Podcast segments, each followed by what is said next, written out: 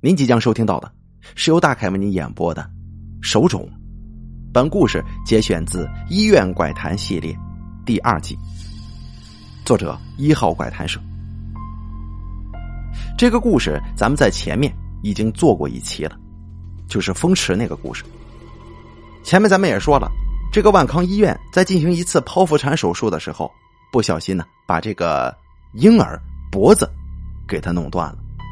这是非常重大的医疗事故，所以说家属来闹，家属来闹之后啊，由于这个医院经常发生这个严重的这个医疗事故，所以说这医患关系非常紧张，经常有家属来闹事动不动就打人，所以说这些医生啊，还有各个部门的护士都是比较害怕的，所以说他们一旦来闹，就跑到停尸房去躲避风头，因为停尸房那些家属呢，一般情况之下是不敢进去闹事儿，所以他们就躲里边了。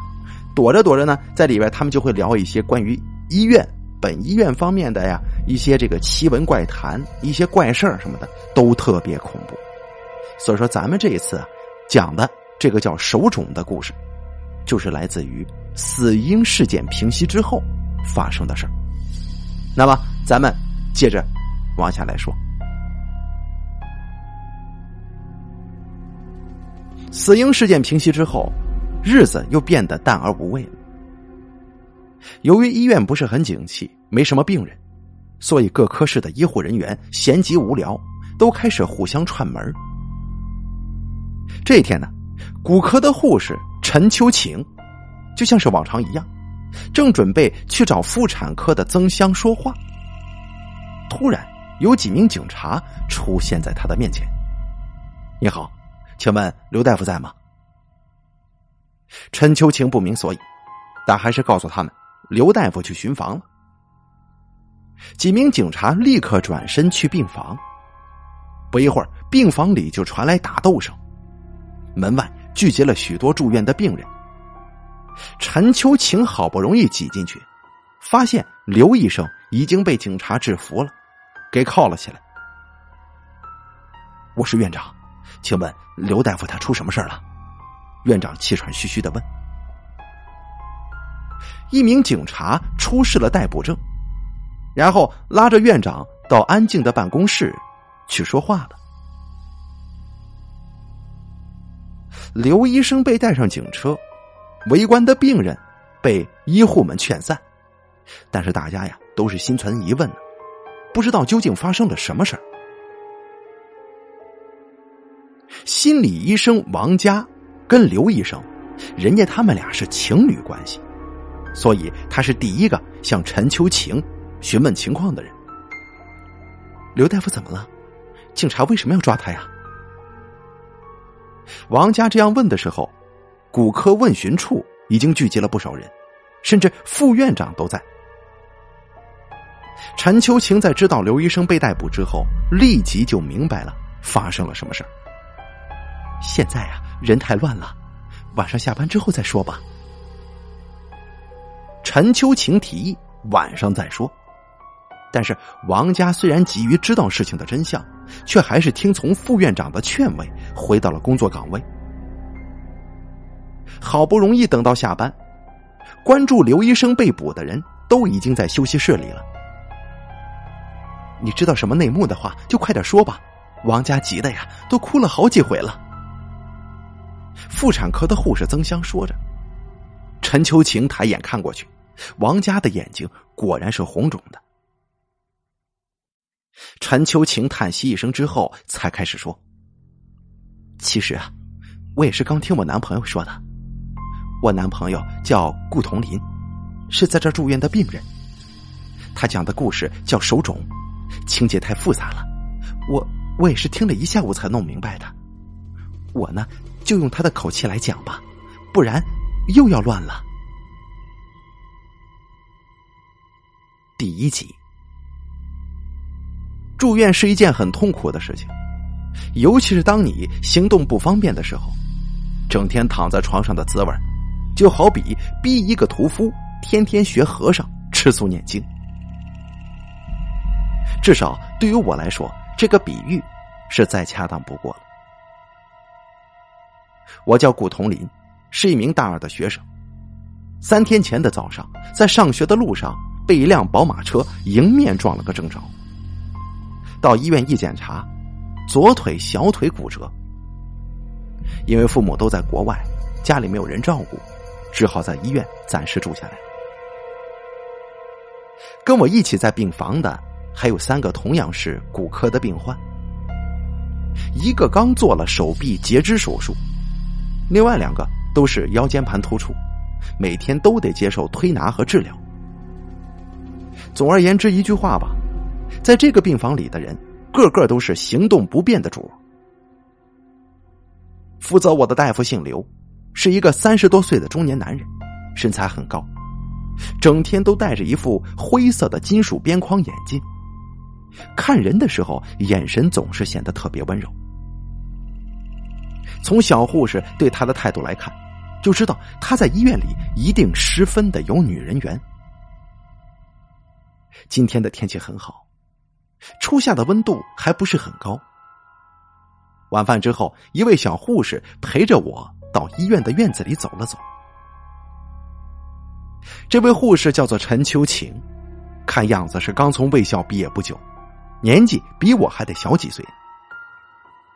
但是她的样子长得十分漂亮，属于典型的上海女子那种小巧玲珑的类型，让人看了不免有一种想要亲近的愿望。虽然我使用拐杖还很是不习惯，嘎着窝里边疼的要命，但是。能够得到这样一位美丽的护士，她的照顾，还有漫步在夕阳西下，即使再疼啊，也没什么可以抱怨的了。七点钟的时候，天色开始暗下来，我们回到病房里。他将我平卧在病床上之后，正打算离开这里去做自己的工作。我旁边病床的那位腰间盘突出的病人却把他给叫住了。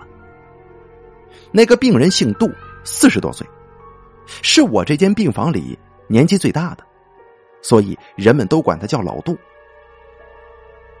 老杜也没什么大事儿，就是今天下午他儿子过来看他，两个人出去吃了晚饭，所以错过了每天例行检查的时间，所以想让陈秋晴帮他补做一次。其实所谓的例行检查。不过就是量量血压呀，测测体温什么的。但是老杜却十分重视，每天都得十分认真完成之后，才能安心睡觉。切，真是越老越惜命啊！我在心里嘀咕了一句。陈秋晴爽快的答应。杜千秋慢慢的站起身，说道：“陈护士，哎呀，真是麻烦你了，我现在去上个洗手间。”回来的时候就可以做了。陈秋晴笑着答应了，没什么，这是我应该做的。他们说着，就各自都出了门。我知道陈秋晴待会儿还要回来，所以也没有跟他道别。大约过了三分钟之后，陈秋晴果然回来了。进门之后，看看老杜的病床，又看了看我。我告诉他。老杜还没有回来，我们同时耸了耸肩膀，做了一个无奈的动作。我示意他在我的床边坐下，因为自从我住进医院开始，就没有人过来看过我，就连床边上的那张凳子也被另一个患者给征用了，所以陈秋晴只能坐在我的床沿上。不过他好像看上去并不在意，很自然的。就坐下来了。接着，我开始跟他聊天，我告诉他许多大学里有趣的事情，听得他咯咯笑个不停。一开始的时候，我们以为老杜是去大姐了，所以时间会比较长。后来以为他可能是便秘，也没往心里去。可是再后来一看墙上的钟，已经过去半个多小时了。陈秋晴跟我都开始觉得这有些奇怪啊。陈秋晴站了起来，疑惑的说：“老杜怎么去了这么久？不会出什么事吧？”我也开始有些担心他了，应该不会吧？要不我陪你去看看。老杜去洗手间，陈秋晴毕竟不方便直接进去看，所以立即同意了我的建议。我撑着拐杖，在他的搀扶之下，很快就来到了这一楼的洗手间。我们先在门口大声的叫着老杜的名字，但是没有回应。互相看了一眼之后，都觉得似乎有些不太对劲呢。我脱离了他的搀扶，一个人走进洗手间里。我本以为老杜可能是在洗手间里晕倒了，这样的事儿在医院里本来就经常会发生。可是当我进去之后，却发现事情根本就不是这个样子，因为洗手间里根本就没有人。老杜不在里面。我将洗手间内的所有小隔间都找了个遍，仍然看不见老杜的人影。外面已经传来了陈秋晴催促的声音了。我走出去，把结果告诉他，我们就都开始觉得有些疑惑了。老杜患的是腰间盘突出，走路不是很方便。而且他一向是一个很懒的人，绝对没有可能放着最近的洗手间不用，跑到其他楼层去吧？那么他为什么不在这里呢？我们又到护士值班室去了一次，但结果是老杜并没有来过这里，而其他护士也没有见过老杜。那么也就是说，老杜他竟然失踪了。我跟陈秋晴是面面相觑的，这真的是一件令人费解的事情。然而，在这个时候，平静的医院里突然响起了一声凄厉刺耳的惨叫声。我跟陈秋晴顿时脸色骤然就变了，我们都认得这个声音，这就是老杜的声音。惨叫声是从楼上传来的，我们所在的是四楼，那么声音应该是从五楼或者六楼传下来的。当时值班的护士们都愣了愣，但随即一个个都冲上去，向楼上飞奔过去。陈秋晴因为扶着我，所以无法加快脚步。虽然我们心里都十分焦急，可是丝毫没有办法可想。护士们在六楼的透视间里发现了老杜，不过现在他已经变成了一具面目狰狞的尸体了。当我们到达的时候，护士长正在用移动电话报警，一边叮嘱其余赶到的小护士保护好现场，并且同其他楼层赶来的护士一起将围观的病人送回各自的病房。因为我是最后见到老杜的人，所以护士长认为，警察来了之后应该会第一时间问我问题，所以才没有坚持把我也送回去。老杜尸体的样子非常奇怪，他平卧在透视间的卧床上，仪器开着，另一间房内的透视屏幕上呈现着他的透视照。每一根骨骼都显得十分清晰，但是那张透视照应该是在老杜还没有被杀的时候拍下来的，因为照片上的两条手臂的骨骼都十分完整，而现在呢，他右边的一条手臂已经被人齐肩给切下来了，鲜血从伤口汩汩流出。将他身下白色的床单全部都染成暗红色，在黄色的灯光之下，这更加显得诡异莫名。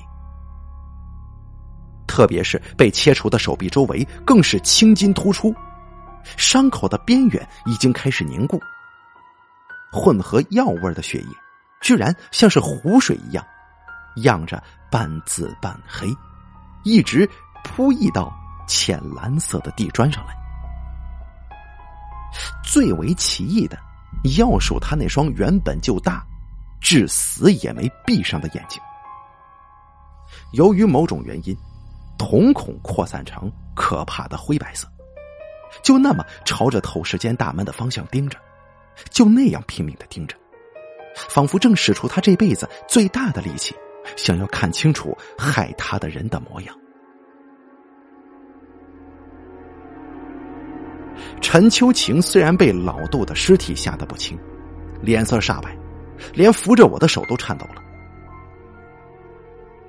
我轻轻的握住他的手，尽量使他安定一些，然后一点一点的将他拖出透视间，让他在门口的椅子上坐下。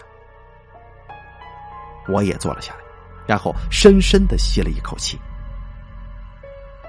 不可否认，这是我这辈子第一次看到尸体，而且是死状如此恐怖的尸体。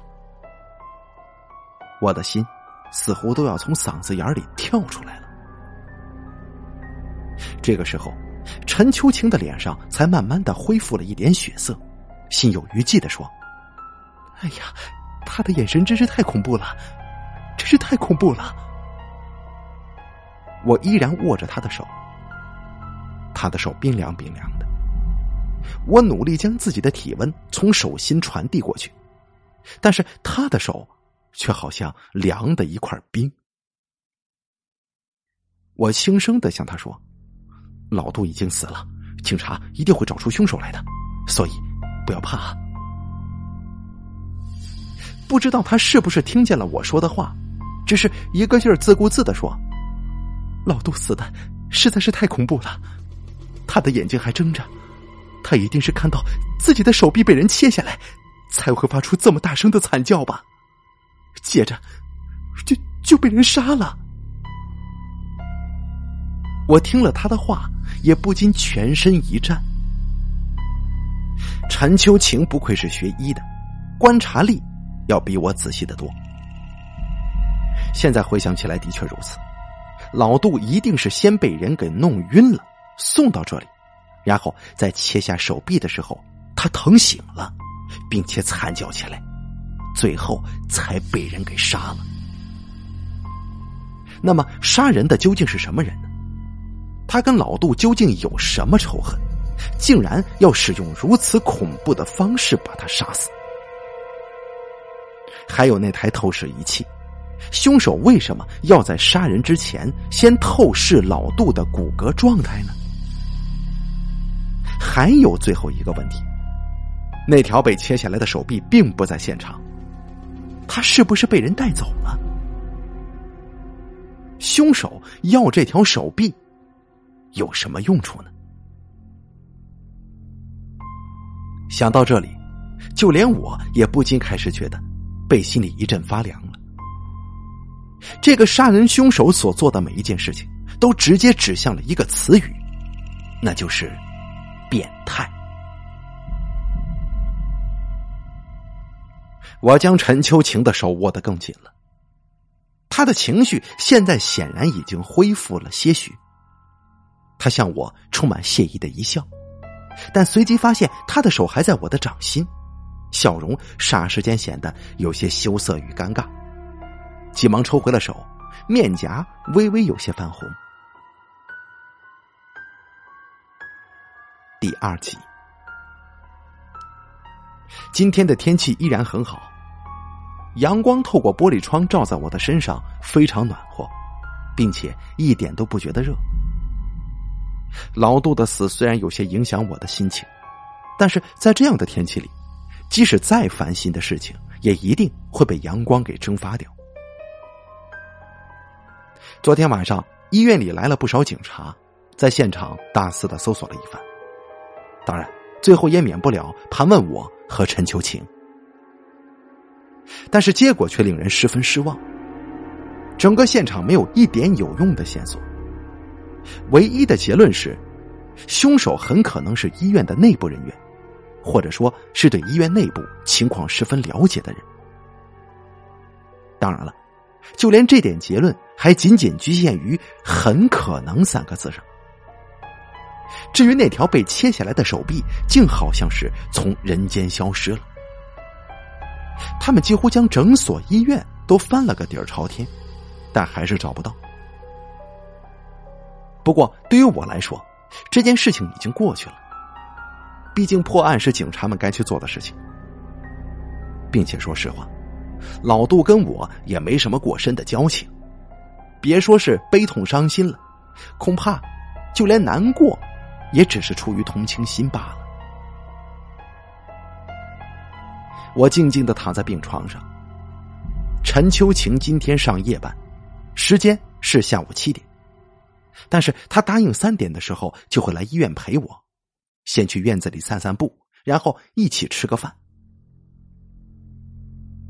虽然昨天发生了不愉快的事情，但是这两天，陈秋晴跟我的关系越来越亲密了。住院竟然能够住到这般光景，的确是我从来都不曾想到过的。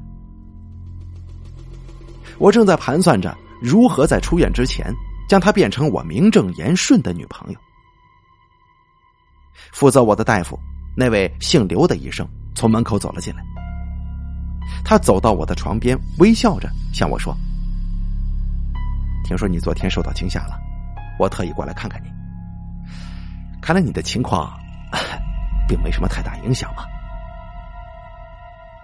刘医生的微笑似乎永远都是那么的温和，让人有一种沐浴阳光一般的感觉。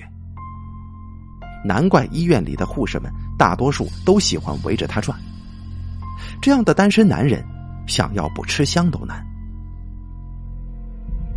我挺了挺肩膀，说道：“刘医生，你放心吧，我情况挺好的，绝对没问题。”我正说着，陈秋晴已经从门口走了进来。他比约定的时间还早到了半个小时呢。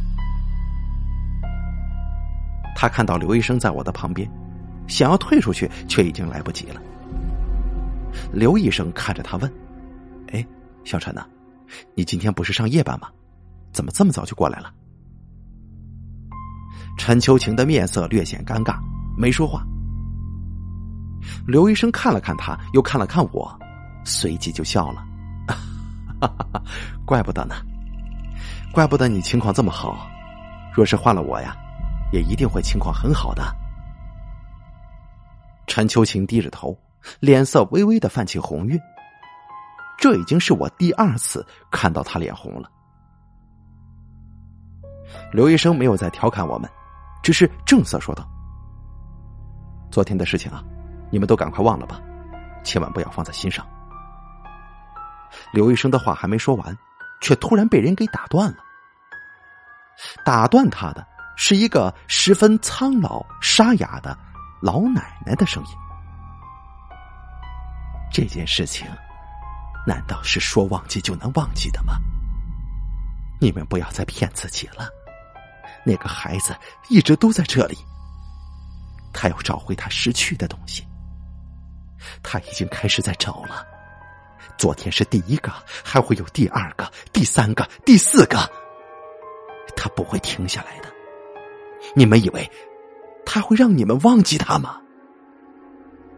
这突如其来的声音，就好像是电影里面的女巫诅咒一样，苍老沙哑，充满了诡异的气氛。就连本来是明媚的天空，仿佛也突然阴沉下来。我跟陈秋晴同时抬眼向声音传来的地方看过去。说话的这个人，其实我们都认识，他是这里的清洁工。年纪大约有六十多岁了，一脸刀刻的皱纹，现在看着竟然有一种说不出的恐怖感。据说呀，他在这所医院里工作了二十多年了。因为平时很少说话，所以这里的人通常都喜欢叫他哑婆。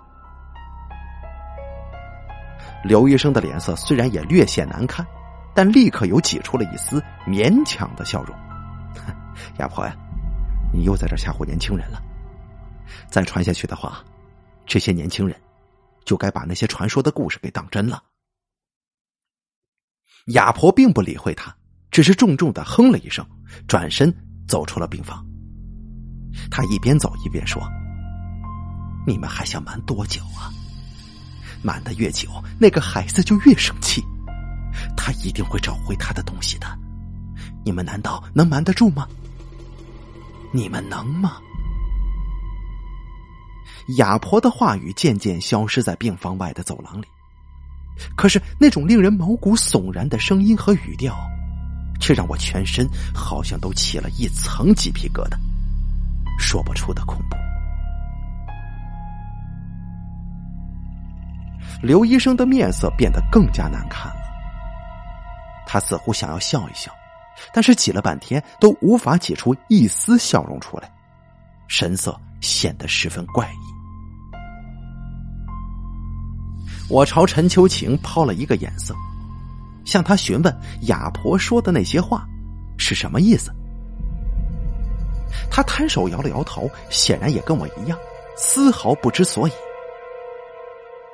刘医生，哑婆刚才说的话是什么意思呀？还有那个什么孩子，跟找回他的东西，这说的什么都跟什么呀？刘医生略略的摆了摆头，有些无奈的说。这些都是医院里以前的一些传说，无非是被人传来传去的。你们不知道更好，以后啊，也不要再问了。他说着，便头也不回走出了病房。他走出去的时候，显然有着很重的心事，甚至都没有跟我们道别。这对于一向都很讲究礼貌的刘医生来说，实在是太过反常了。而这一切，都令我对于这个所谓的传说，更加充满好奇心了。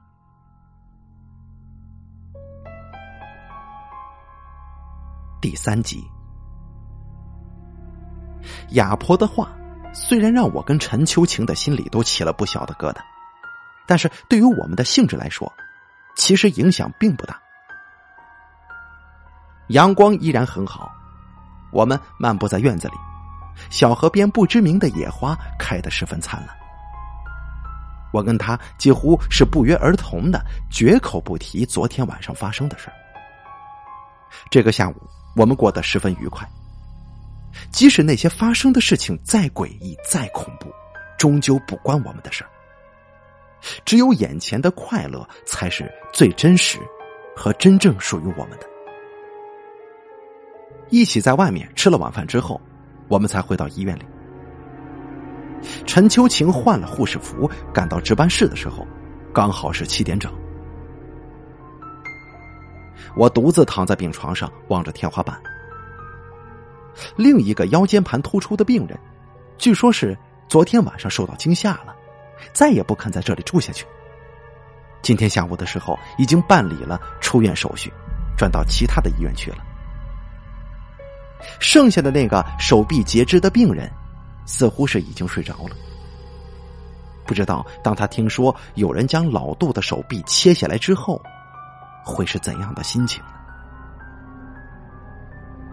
这个时候，一点细微的脚步声从门口走了进来。我抬眼望去，是哑婆。每天这个时候，哑婆都会来到这间病房清扫卫生。这是这层面的最后一间病房。清扫完这里之后，他就可以下班了。我在这里已经住了四天了。哑婆的脸已经看了许多次，可是今天瞅着她的脸上，好像是木雕一般的褶皱，我竟然从心底里冒出一种凉凉的感觉，全身不由自主的一阵哆嗦。哑婆今天有些不同，她并没有立刻开始工作。她慢慢的走到了老杜的病床前，竟然在上面坐了下来。病房内并没有开灯，仅仅依靠着窗外剩余的一点霞光，才勉强将室内照亮。但是已经十分暗淡了，昏黄昏黄的光线当中。哑婆侧身坐在病床上，然后慢慢的伸出手，好像是在抚摸一个孩子的头那样，不停的在空气当中滑动着。哑婆是背对着我坐着的，我努力的深深吸着气，尽量缓解胸口仿佛窒息一般的压迫感。更是压抑着我自己那可怕的联想。但是我不知道自己还能坚持多久。这样的光线，这样的老人，这样怪异的行为，我不知道自己还能控制自己多久。我不能被这样的环境逼得尖叫起来。就在这个时候，哑婆竟然喃喃自语一般的开始说话了：“孩子，婆婆知道你还在这里，知道你心里委屈。可是孩子呀，你的东西已经找不回来了，那就算了吧，别再造孽了，安心的去吧。”他随即从怀里颤颤巍巍的掏出了一个红色的小塑料袋。接着，在那昏暗的光线之下，他将死之人一般的站立，用抖得很厉害的手把袋子解开，取出一块类似于手绢那样的，却显得很粘稠的物件。接着，他很虔诚的站了起来，将那块东西平放在手心里，像一个朝圣者那样看过一会儿之后，他将它塞到了。老杜的那张新换的白床单下面，哑婆依然在说话：“孩子，你在世的时候跟婆婆最是要好了，你就听婆婆一句话，算了吧，以前的事情就忘了吧，这样你也能好好的休息。婆婆为你求了城外七里店的观音灵水。”也按道士们说的办法那样做了，他们可以超度你的魂魄，也让你在那边舒坦点儿。哑婆说着，长长叹息一声，接着就没了声音，连手上的动作也停顿了。从背影看过去，竟然仿佛有一种已经死掉的感觉。我已经感觉不到他的动静了。正在起身的时候，哑婆突然又开口说话了：“孩子呀，你婆婆没用，婆婆的这双眼睛、这双手一点用处都没有，也帮不了你什么。但你要是真的放不下，真是怨气那么深的话，或者说你在那边觉得孤独，想要找一个陪自己说说话的人。”那你就尽管把婆婆的命带走好了。婆婆可什么也不恋着呢，就是孩子。你呀，放过那些没有关系的人吧。这些年你索命也杀了不少的人了，现在也该是收手的时候了。什么？我的脊背开始越发冰冷了。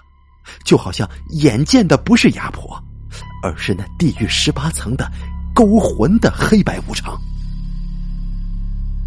我为什么会有这样的感觉呢？我问我自己，是否是因为他已经太老了，衰老的连生命的气息都变得若有若无了？还是因为病房内的寂静，死寂死寂，这死岂非总是与寂？联系在一起的。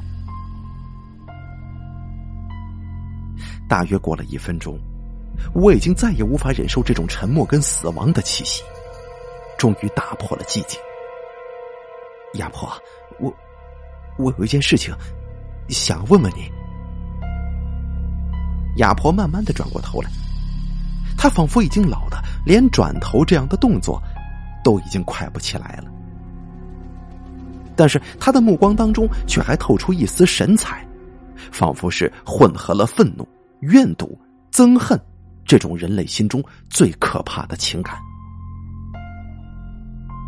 我被这目光逼视着，不禁打了一个寒颤，竟然连说话都变得有一些结巴了。亚婆，我是想问问，问问你今天下午那个传说究竟是怎么回事啊？亚婆依然冷冷的逼视着我，那不是传说。呃呃，他的喉咙里发出咯吱咯吱的声响，就犹如是一个来自于荒古蛮夷的女巫。沙哑、干瘪的语气更是令人不寒而栗。哦，对对对，那那不是传说，我是想知道，您所说的那个事儿，还有那个孩子，究竟怎么回事啊？哑婆的目光终于稍微柔和了一些，她缓缓的问我：“你真想知道？”我用力点着头。哑婆沉默了许久，终于慢慢的点头说道：“那好吧。”我就把当初的事情告诉你。哑婆虽然还没开始说，但是从她脸上的表情变化，便已让我觉得有一种说不出的神秘感。但是就在这个时候，病房外的走廊里突然响起了一声尖叫的声音。哑婆的脸色陡然已经变了，有一种难以形容的惊惧。到了嘴边的话也吞了下去，转身下床，他急匆匆的向外走了。哑婆才出去，我就支撑着身体坐了起来。刚找到那对拐杖，陈秋晴已经从门口走了进来。他的神色看上去十分的惊恐，快步走到我身边，也许是因为紧张的关系吧，他的脸涨得通红。我问他。外面发生什么事了？他扶我站起来说：“老杜的手臂找到了，找到了，在哪儿啊？快带我过去看看。”他扶着我慢慢的向外走，经过那位手臂截肢的病人身边的时候，他也被尖叫声给惊醒了，但是他似乎毫不关心，依然眯着眼睛。仰面躺着，陈秋晴一边走一边告诉我：“手臂是在值班室的垃圾桶里发现的。刚才王护士倒垃圾的时候，他突然发现里面有一只手，本来以为啊是医院用坏的人偶，结果拿出来一看，才发现是一条真的手臂呢。王护士吓得尖叫一声，当时就晕过去了。”护士长他们赶到以后，才把他救醒过来。我仔细想着他的话，我问他：“那报警没有啊？”他回答说：“当然报了，我担心你，所以才特意赶过来看看。看到你没事，我我就放心了。”我们很快就到了值班护士值班室。这整个值班室都已经被围观的病人跟医院工作人员围得里三层外三层。没多久，就听见窗外的一阵警车鸣叫，五六个警察赶到了现场。经过一个多小时的询问和勘查，结论基本上同昨天是一样的。丢弃手臂的人，显然就是昨天杀死老杜的凶手。而丢弃在值班室的垃圾桶里，显然是故意想让人发现，从而引起恐慌。从这一点来看，凶手对于医院内部的情况一定十分熟悉，这更加充分证明了凶手很有可能是医院的内部人员。警察走了以后，陈秋晴又把我送回病房。回到病房之后。我将今天哑婆出现的情形大致都告诉了他，他觉得很可惜。若不是那个时候王护士发现断臂打断了哑婆，或许现在他已经将那件神秘的事情告诉我了。我指着门口的扫帚簸箕，安慰他说：“好了，你看，哑婆的清扫工具还留在这儿呢，这说明过会儿他还会回来。”所以到时候咱们一起问他，咱们呢就可以一起知道事情的真相了。猛然之间，我想到刚才哑婆的举动，狠狠的拍了一下自己的脑门。哎呀，我怎么把这事忘了？秋秋，你赶快帮我去看看，老杜的床单下面到底是什么东西啊？啊！陈秋晴的面色怔了怔，显然被我这句很突兀的话给吓着了。老杜，他他不是死了吗？床单今天周护士刚刚换过，怎么床单之下会有什么东西啊？难道老杜他又回来了？一时之间，我是真怪自己不会说话。哎呀，当然不是了。傍晚的时候啊，我看见哑婆把什么东西塞在床单里，嘴里还嘀嘀咕咕的说了半天，我也不明白他是什么意思。但是那东西很可能跟我们想知道的这个传说有关系，所以才让你帮我去看看的。陈秋晴的脸色果然在听完之后好转了很多。他走到老杜的床头，深呼吸了一口气之后，一把把床单就完全掀开了。此刻明灯已上，而正因为灯光的明亮，更使得我们对眼前出现的东西感到无边的惧怕。我傍晚想的果真没错，的确是一条手绢。但是，却是一条沾着水的血迹斑斑的手绢这上面好像还写了什么东西。此刻却是秋晴胆大，只见他把手绢捏住一角，拿到了我的眼前，放在水果的案几上，平摊开。这小小的旧式四方手绢上，果真是画了很多难看。难解的符咒，只是上面的血迹很奇怪，不像是同一时期的，倒像是很多不同时期的血液的混合。正当我们面面相觑、不知所以的时候，边上那个从来不多话的截肢病人，面色难看的开口了：“这个我知道，是一种山区那边流传的法术。”死去的冤魂如果经久不散，就得需要超度。但是，如果怨念太深的话，光用道士的符咒没什么用，要么加上各种动物的新鲜血液，要么配上什么来求神仙水呀、神仙土什么的。据说，这样的话，冤魂就能平息，不再出来害人了。听完他的话，我插嘴说道：“哎，对了。”我今天的确听见哑婆说什么求到了观音灵水之类的话，恐怕就是这个意思了吧。之后，病房里的人都开始唏嘘不已。哑婆固然迷信，但却也有着现代人缺少慈悲的那种缅怀之心。只是一个萍水相逢的孩子，这些年却始终念念不忘。并且想方设法为他解除怨念，而与哑婆的情真意切相比，现代社会里的那些尔虞我诈、见事就阿谀奉承、见落势就落井下石的人，又怎是一个假字了的？我跟秋晴便如此这般互相宽慰、排遣着，渐渐的使得他也不再那么素颜紧绷了。他还陪我在病房里聊了许多关于护士工作上的趣事。可是，直到十点钟的时候，哑婆依然还是没有回来。我们的心里也不禁开始有些犯嘀咕了。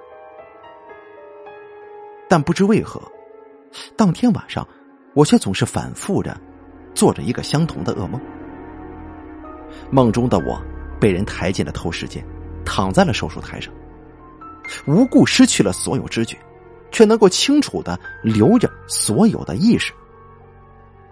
接着就是我的右臂也被一个黑影给活生生的砍下来了。我不疼，我却清楚的感觉到自己的血液在不停的向外喷涌。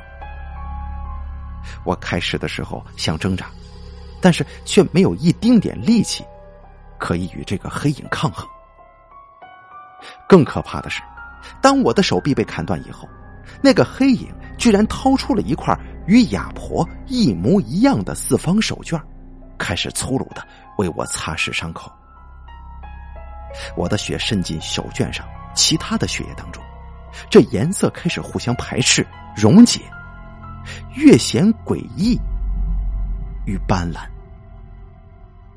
但是，即使如此，我却依然没能想到，现实生活当中的我也将会遇到那么可怕的情况。当然，这是后话了。